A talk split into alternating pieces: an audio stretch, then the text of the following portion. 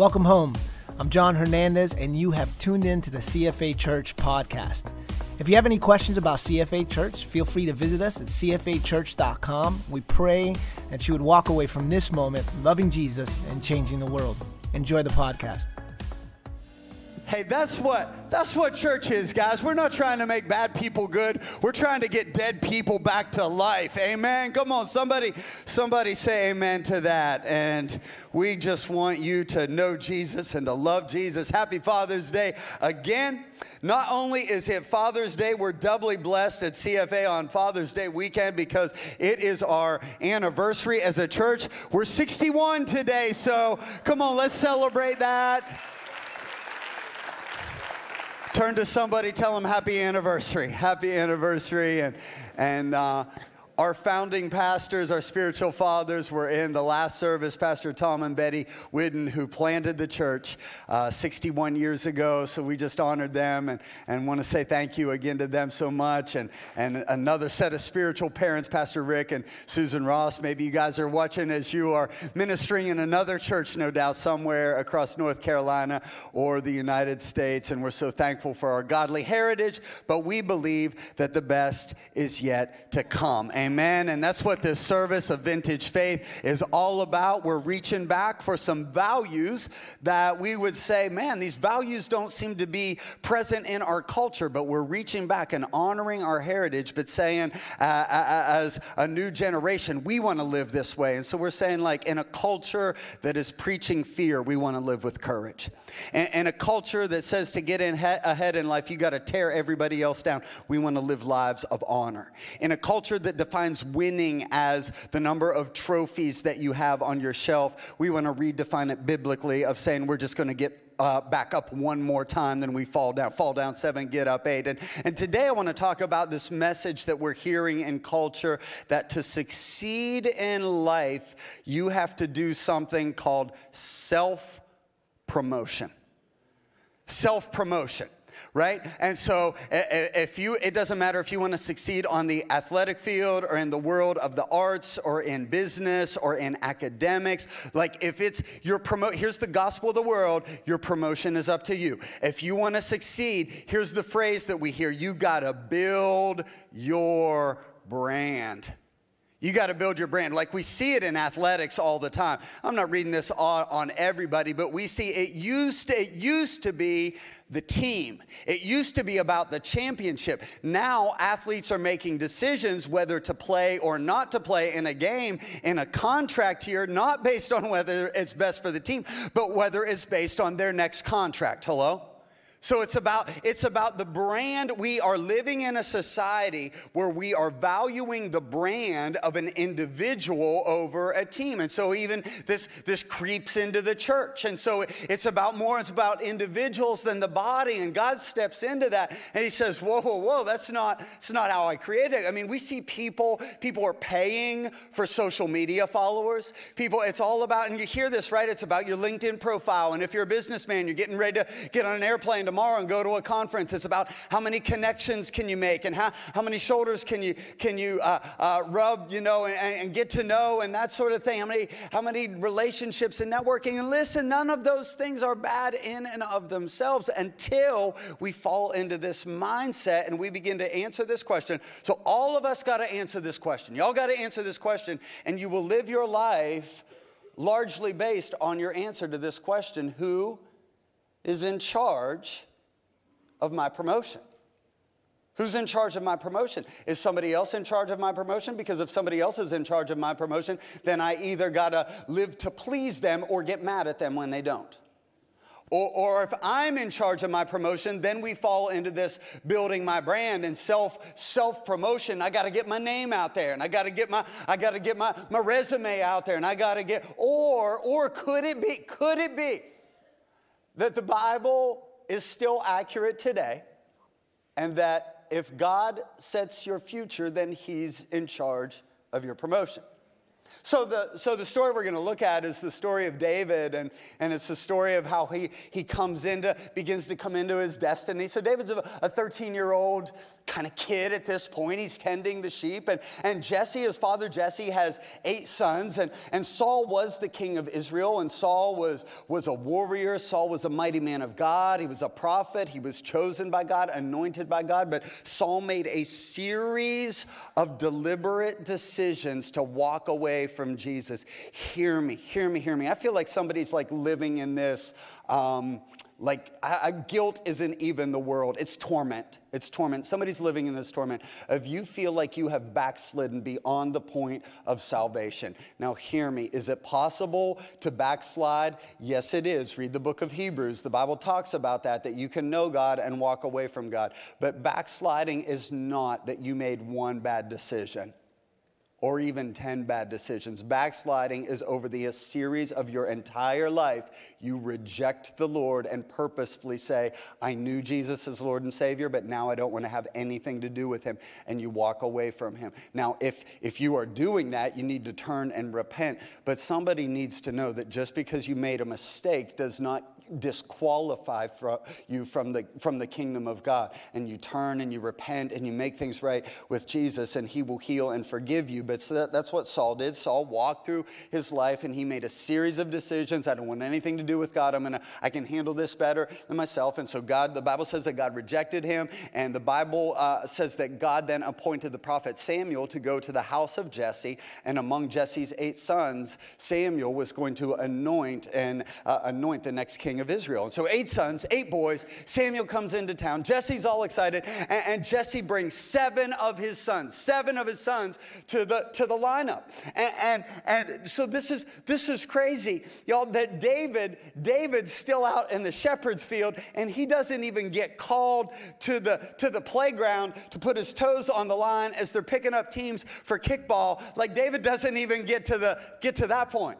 So, like, um, as, a, as, a, as a staff here at CFA, y'all have a extremely hardworking. They are workers. They are go-getters. They are putting in hours. Uh, love this team. But if you work hard, how many of you know you got to play hard? You got to play hard. And so at noon on Thursdays, we take part of our lunch time and we go out on the playground field behind the village and we play kickball. And, and so, uh, so, so these games can get a little a little uh, uh, competitive, and, and, I've got some. I could show you some injuries of the team members. I remind them. I was like, I'm like, worker, workers' comp is off limits once you step onto the field. We're not. It's off limits. But but uh, but we we pick teams, so the competition uh, makes itself manifest on the field. But we, we do this, we play nice when we're picking teams. We pick teams in private. So the two captains will come and like we'll pick the teams because because have you been that kid? Like even if you were good athletically, have you been the little brother or sister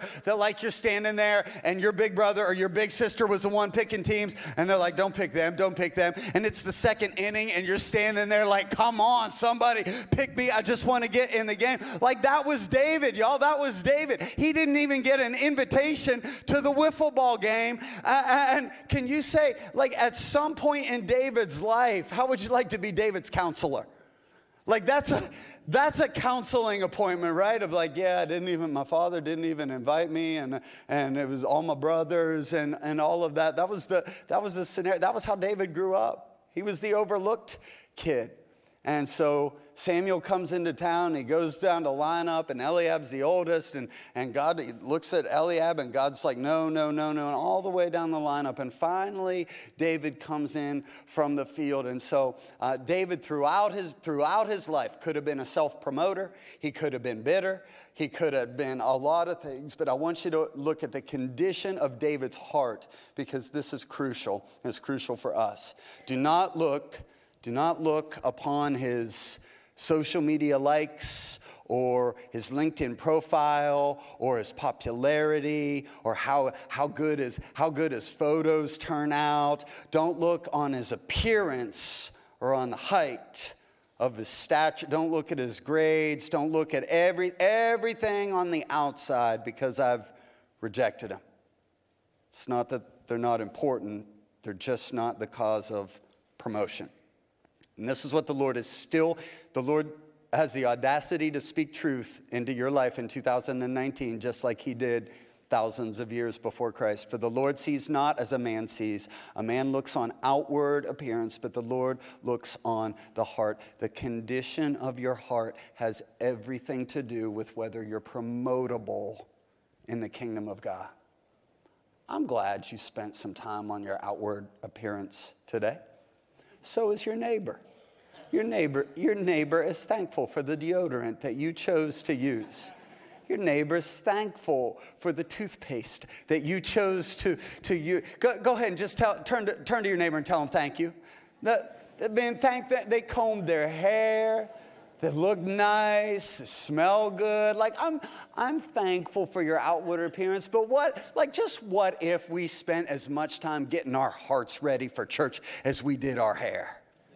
Like, what if we came into the house of God and the whole time we were just, we weren't so concerned about our outfit? I got a, my tribe, thankful for my tribe. My tribe will lift me up and my tribe will tear me right back down because that's what we do as brothers. My tribe got a text from one of my tribe members this morning. Hey, Pastor Doug's outfit, does he look more like A, picture of Miami Vice, or B, uh, Ross and Chandler when they came back from Thanksgiving. And that was the, I don't even remember that episode, but I was like, definitely Miami Vice, because I had that same thought as I was putting this on. But like, so I'm thankful for the outward appearance, right? But like, but like, what if we spent as much time saying, God, prepare my heart for the word? God, I'm gonna get ready for worship. I don't care what Pastor Jerry's singing this morning, I'm gonna enter in. And I, I don't care what Pastor's gonna preach on, I'm gonna get a word. I'm gonna hunt for a word. I'm gonna find a place where God's speaking. Like, if that's your posture when you come into the house of God, you're promotable in the house of God, and it doesn't have anything to do with your outward appearance. God is still at work, He's still looking at your heart. And if your heart is ready, then so is the Spirit of God. God's as ready as you are. And so God says, I choose David. I choose David. I choose the one that everybody else overlooked. I choose the one that didn't even get invited to the lineup. I choose him. And it was based on the condition of his heart. Who's in charge of your promotion? Is it Jesse? Is it Jesse? Let me give you four people. Each one of these people uh, you will encounter in your life, maybe in a past season, maybe in your current season, or maybe in a future season. But you'll encounter, you'll encounter every one of you has a Jesse. Jesse represents the father, or the spiritual father, or the spiritual authority in your life that never saw what was in you and never called that out of you. Here's what's interesting is that even after David was anointed, even after the prophet spoke over David, this is what God sees in you. This is your destiny. You are destined for the throne. I call that out of you, David. You would think that maybe Jesse would have said, Hey, my bad, son. I'm sorry, son. I failed to see that in you, and I recognize that giftedness in you, and I call that out of you. But do you know that nowhere in Scripture do we find any account that Jesse ever saw it or that he said it? And I'm speaking today to a generation that many of you grew up with a father or a spiritual father or a spiritual authority that the calling and destiny in your life, your father never saw it and he never said it. And I wonder if David lived a majority of his life kind of looking over his shoulder, saying, Dad, are you going to be proud of me now? Like if I take care of the sheep really good, Jesse, will you say you're proud of me? If I defeat Goliath, Jesse, will you say you're proud of me? If I make it to the throne, if I sit on the throne, will you say, and some of us live our entire lives looking over the shoulder, just longing to hear the words of that spiritual authority in our lives. I'm proud of you. I love you. I bless you. And hear me, if that's your situation today, I hurt for you, but know this your future isn't behind you, it's in front of you. And if your heavenly Father has declared your future over you, then no man or woman, I don't care what their title was, I don't care what their position is, but they do not have the authority to, to declare your future. Only your Heavenly Father can declare that. And so I know I'm, I'm using a little bit of biblical imagination, but I just, I just felt this and I just wonder this. I wonder, even though if Jesse didn't say it, I wonder if he knew it and I wonder if he felt it. And, he, hear me, hear where I'm going with this. For some reason, see, the enemy attacks every generation in a different way.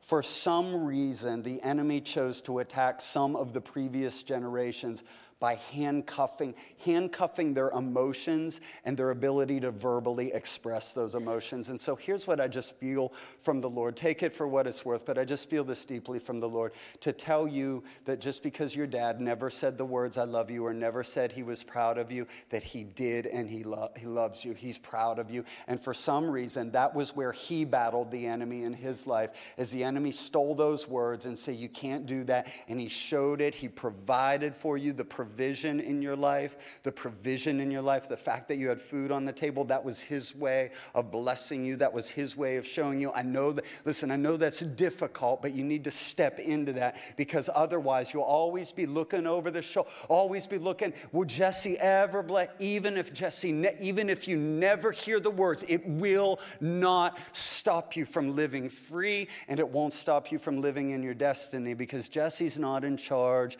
of your promotion emotion. And by the way, on this Father's Day, if you did have a good father that spoke those words, I think now would be just a good time to say, God, thank you, thank you. Because how many of you know that's not, that's not common?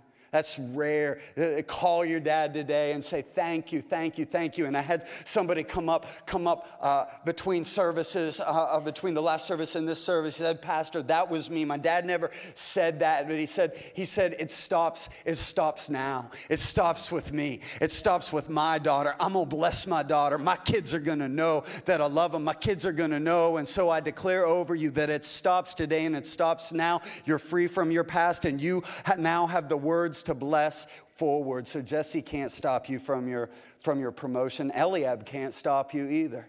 So Eli, Eliab was the oldest brother. Eliab was the older, oldest brother. Eliab's in our life. They represent the people. They're, they're kind of like they're colleagues, or they may be siblings, or, or people that are kind of in the same circle as us, that they may be like one notch ahead of us, but their goal in life is see, they didn't get the promotion, so their goal in life is they don't care if they get the promotion, you're just not going to get it either. That's, that's Eliab. So the Bible says two couple things about Eliab. The Bible says, surely this is the one. That's the wording of scripture in 1 Samuel chapter 16. Everybody looked at Eliab and it was, surely this is the one. And then shortly after that, a couple verses after that, it says, But the Lord rejected him. Do you know that the surely this is the one people are sometimes the people that live out of the deepest rejection in their lives? I'm talking about the people that have it all together. They got the best grades, they got the looks, they got the, the charisma, they got it. It looks like on the outside, listen, just because somebody looks like they have it all together on the outside doesn't mean that they're not living out of a place of deep seated rejection rejection. And people who live out of a place of deep seated rejection make it their job in life to make sure that nobody else around them succeeds. Here's, here's what this looks like. So I got the, um, I got, I got my surfboards loaded up. They are in my truck. We got the suitcases packed. As soon as this service is over, I might preach the rest of this message really fast. So as soon as this message, like it's vacation time for the Witherups, we're going to go to the Outer Banks. I'm going to re-listen to last week's message, or at least pre- re-preach it to myself. If you didn't hear last week's message before you go on vacation, listen to it. Turn off the email. Turn off, set the, the text messages to auto text. We got this great staff that I talked about. They're going to solve all my problems for me, and I'm going to walk back in to utopia in Jesus Jesus' name, it's going to happen, and, and, all of these wonderful things. But, but, but uh, here's what I know when I go, here, I got two goals, a couple of goals on vacation. I'm going to get in that salt water, and I'm going to eat some seafood. And, and, we're going to get something like that low country boil going on with the Old Bay and, and crabs. I don't know if you know this about crabs, but if you cook a, a pot of crabs, uh, you don't need a lid on the pot. You don't need a lid on the pot. You would think, like, man, is there not one crab with a vision for his life? like, is there not one crab that, w- that went to church that morning and heard the word of the Lord and said, My destiny is not to get boiled? My de- I'm gonna climb out of this pot. I'm gonna get a raise. My God is the God of my promotion. I'm gonna live with, I'm gonna live with destiny. I'm gonna live with well, here's what happens. Here's what happens. You don't need, you don't need a lid. You don't need a lid. As soon as that one crab starts to climb out of that pot, those other joker crabs that didn't go to church that morning, they reach up and they grab that crab and they yank them back down. Now, some of you may not know this in your seafood life, but some of you know this in your work life because you work with a few of them. Every time you get a good idea, no, you don't. Every time you get the promote, come back down here. Some of you d- have some family members that you know what I'm talking about. Every time God starts moving in your life, you know, get back. That's the spirit of Eliab. The spirit of Eliab pulls people down. And can I tell you, this is a spirit that has made its way into the church. Eliab was a brother. We got to be careful in the house of God that we don't start living with an Eliab spirit of, oh, don't get, don't get you. I mean, love God enough to get into heaven, but don't get too passionate. Come on back down here. This is what happens when people are enveloped by an Eliab. It's a religious spirit that says this I'm not free, so you're not going to live free either. So, what do, you do, what do you do when you're surrounded by a bunch of craps trying to pull you down? Trying to get your dreams. Here, don't pray such those those prayers. Don't pray those kind of prayers. Don't dream. Don't dream. How how dare you dream to give that much money away to God out of your business? Get back. What do you think you're doing going after that building? What do you think you're doing trying to trying to live in that? Get back get back down to my level. See, Eliab said three things when David was getting ready to fight Goliath. Eliab said three things. The first thing was and he said, "Why have you come down?" Why have you come down? In other words, what are you doing? This is an attack on your skill set. This is somebody, you don't have the skills. You didn't have the grades. You don't have the personality. You don't have the charisma. You don't have the leadership ability. This is that attack. And then it, it moves on. Eliab said, And with whom have you left those few sheep in the wilderness? Now this moves on. This moves on. This is a deeper attack on like your, your heart. And, and this is like, who do you think you are?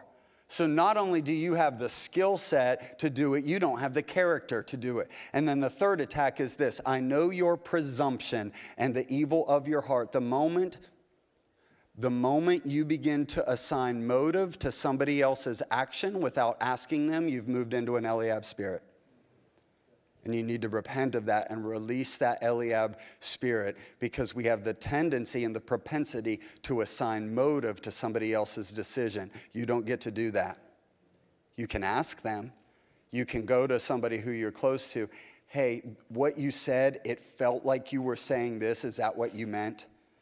Hey, when you did this, I interpreted it that way. Is that how you meant? You can ask them your, about their motive, but you can't assign motive. And if you begin to assign a motive, then you move into an Eliab spirit, and you're not, you're not climbing. You are, here's what you're doing you're deceiving yourself to think that you are getting ahead by pulling other people down. And so, how do you deal with this? Like if you've got Eliabs in your life, if you've got people pulling you down on your sports team, pulling you down, criticizing your artistic ability, pulling it down, criticizing your writing, pull, pulling you down, criticizing your, oh, don't go for that. That degree's too high. Maybe, maybe just set, settle for settle. The Eliab spirit says settle.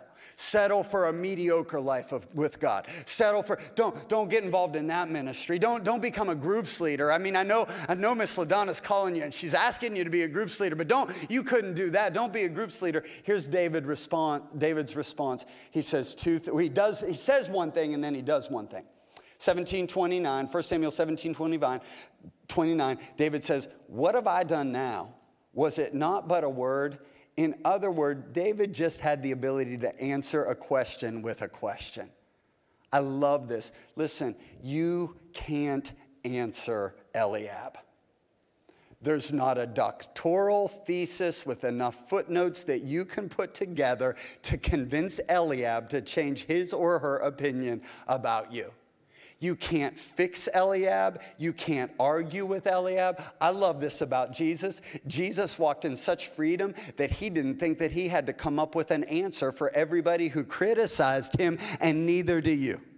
You don't have to explain your actions to everybody. You don't have to come up, you don't have to defend your motive because that's the enemy will, will use this, this Eliab spirit to question your motive. You just want to make more money because you're greedy. You just want to grow your business because, no, it's because I want to give more to God. I want to give more to missions and the enemy. This is, I'm telling you, this is a spirit that the enemy is using in the church.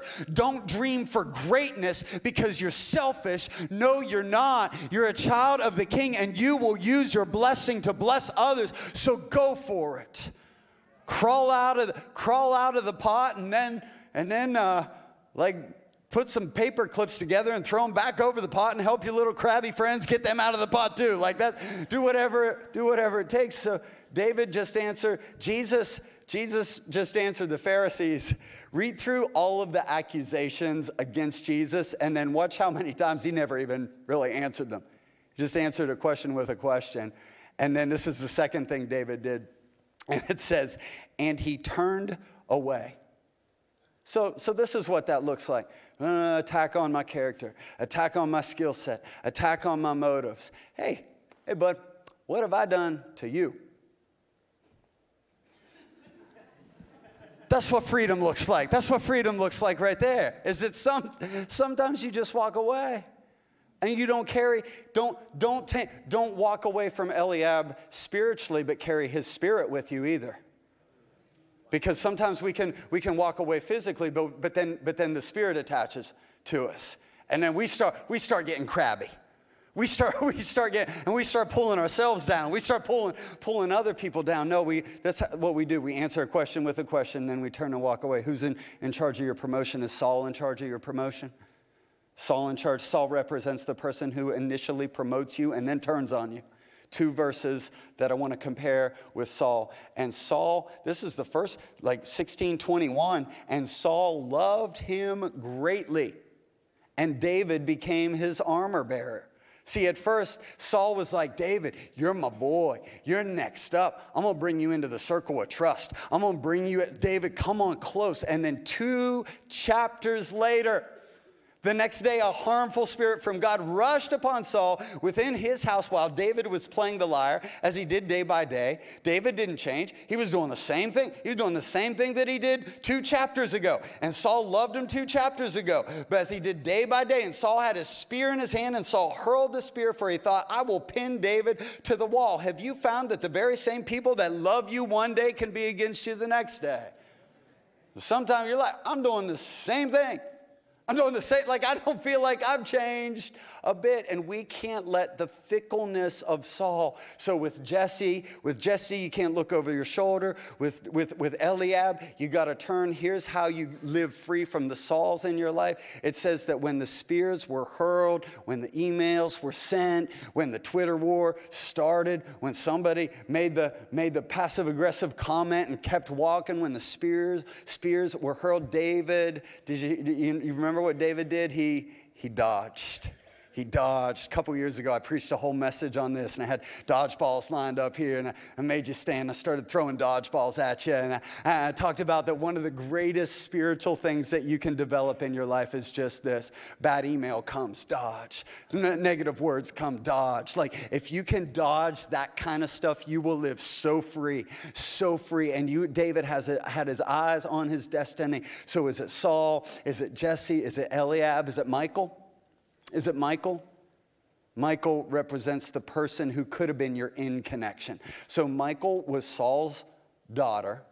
And I wonder if David ever thought, man, I used to be in good favor with Saul, and now I'm not. But if I marry his daughter, maybe that relationship will get me the in connection that I need right so so maybe maybe david maybe david started putting his hope in Michael. like oh now i'm not i'm not just the the harp playing boy anymore. Now i'm not just david the warrior. I'm david i'm david. And so maybe david david tried to change his identity based on his relationship with somebody else. Now i'm david the king's son-in-law. This this will get me in this will get me in. But watch this. You can't fix one dysfunctional relationship with another dysfunctional relationship And sometimes we just try to pile dysfunction on top of dysfunction to cover up the last dysfunction. And we find out that if Michael is dysfunctional, then it's just going to bring out Saul even more in our lives and we end up in more of a mess. And, and here's the thing like, Michael initially helped David, so she helped David escape.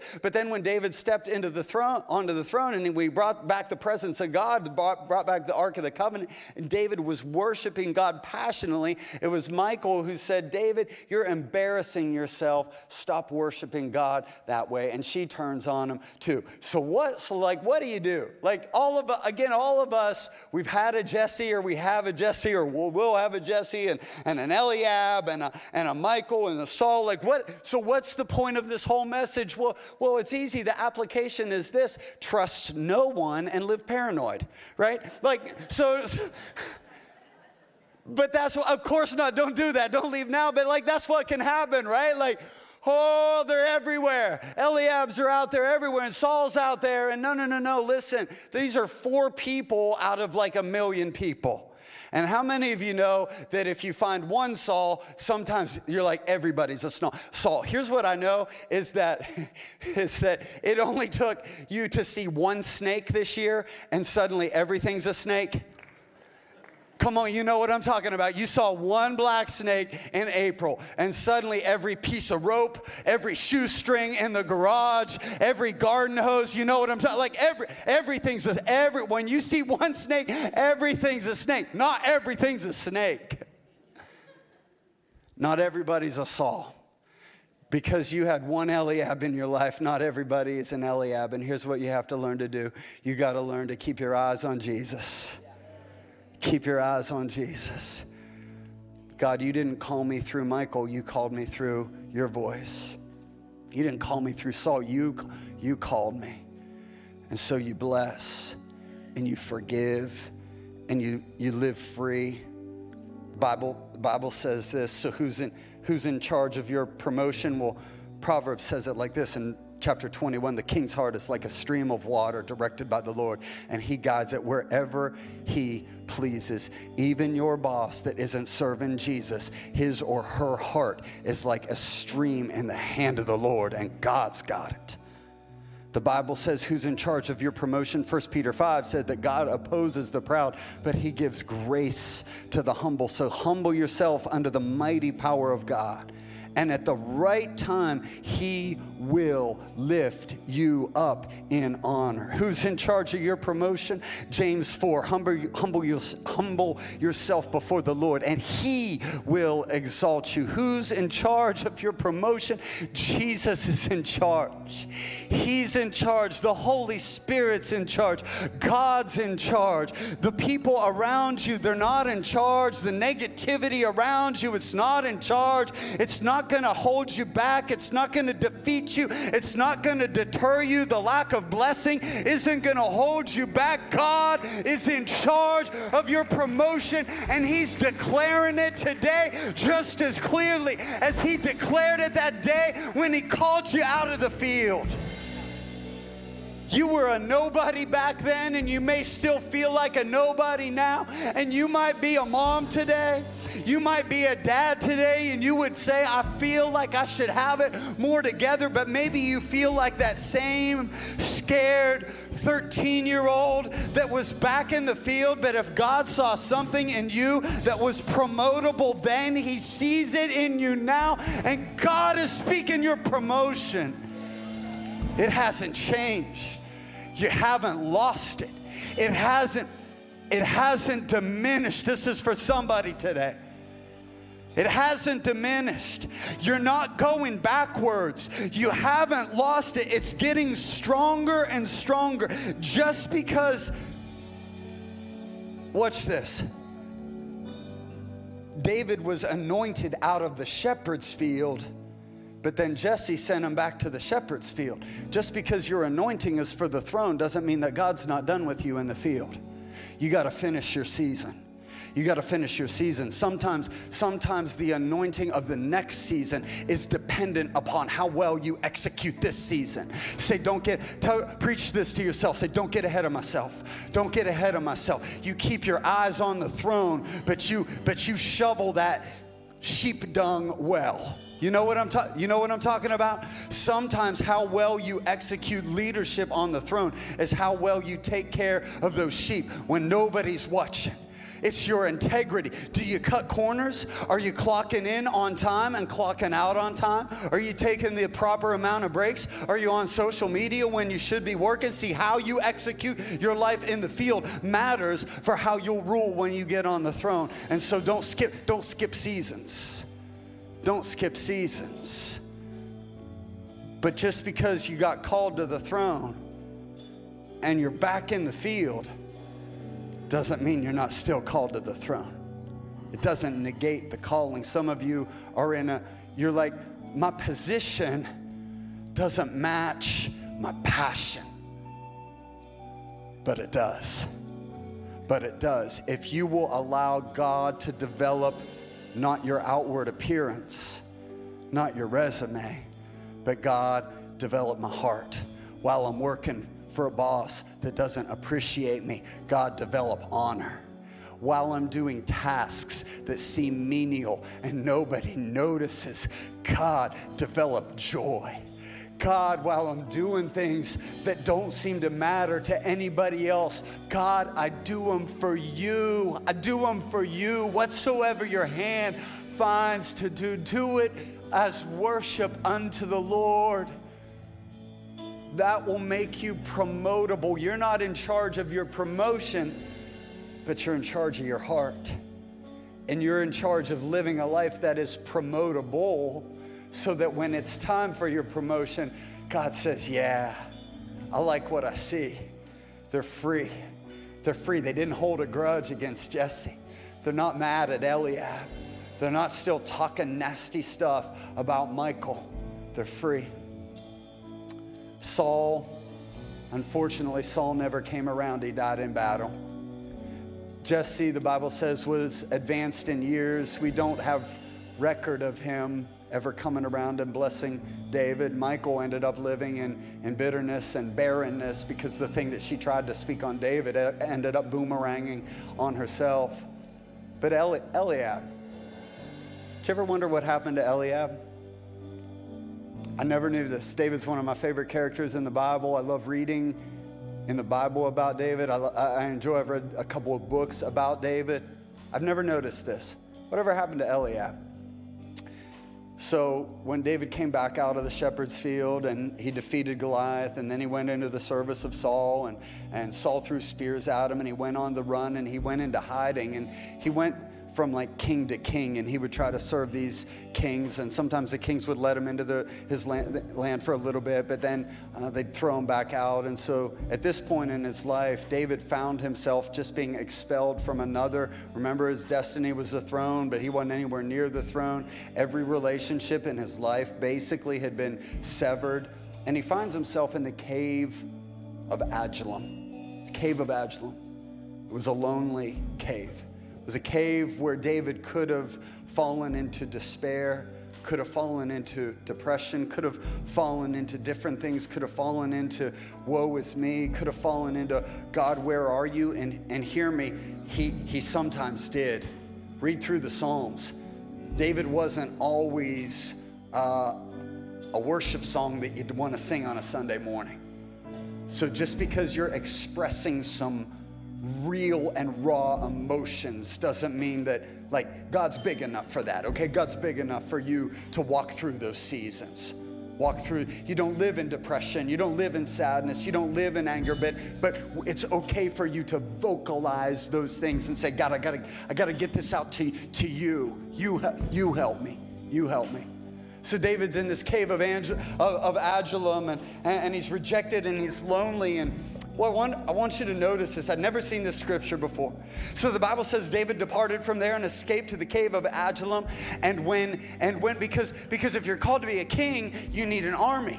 You're going to need brothers to, you're going you're gonna need warriors to come alongside you and fight for you and fight for you. So, where did these warriors, and this happened in David, where did they come from? David departed there and escaped to the cave of Adullam. And when his brothers, when his brothers, when his brothers and all of his father's house heard it, they went there to him, and everyone who was in distress and was in debt, and everyone was bitter, gathered to him, and he became commander over them. When David was at the lowest point of his life, the first person in that cave saying, David, I got you. I'm going to fight for you. I'm going to get you to where God has called you. The first person was Eliab. It was Eliab. Listen, listen, listen. You serve a God that will take people that used to be against you and they'll be for you. They used to be your enemies, and God will use them to bring life into you. They used to fight against you, and now God will use them to be on your side. But if David, what if David would have done this? What if David would have got distracted from the battle against Goliath and killed Eliab? He would have killed the very source in the past season that God wanted to use to bless him in the current season. Because here's what you don't know you don't know who Eliab is.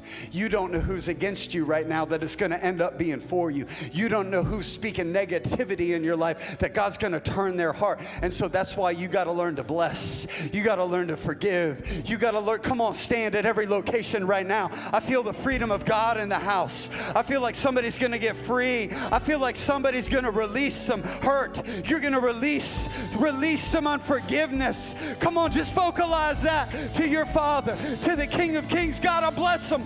God, I release them. God, I free them. I give them to you, God. I give them to you, Lord. Somebody get free in the house today.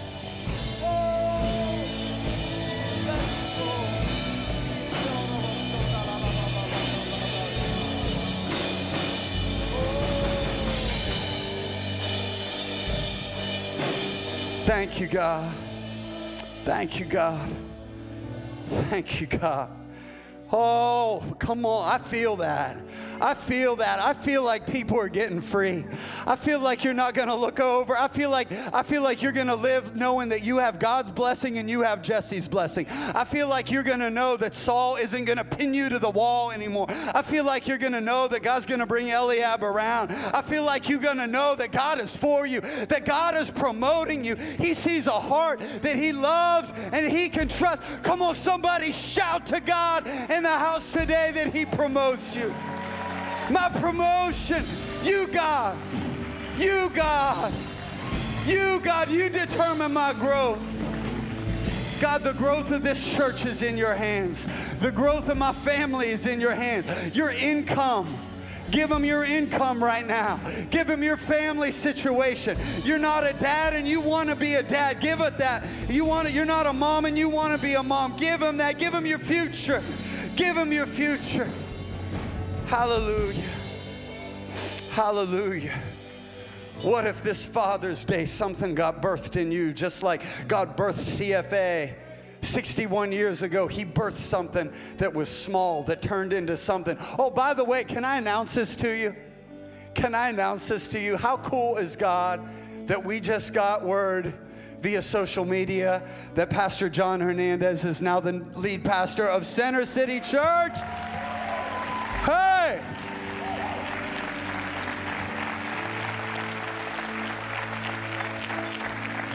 And we're not we're not losing a pastor, we're gaining part of the family. That Center City is now joining what we're going to call, I don't know if this is going to be the name, but something like the CFA family of churches that we really believe for a renewed Antioch in Acts chapter 11, that there was a, an apostolic movement where the church just started to multiply like, like a multiply anointing on the house of God. And we're in the midst of persecution because persecution has never stopped God's people from multiplying in Jesus' name. So no matter who's against you, no matter what situation is against you, you still have multiply. My goodness, I feel freedom in this place today.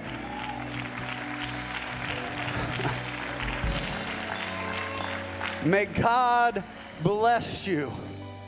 May God bless you to live free, to walk free, to live with joy in the midst of every adverse circumstance in Jesus' name. Come on, give him one more shout of praise in the house.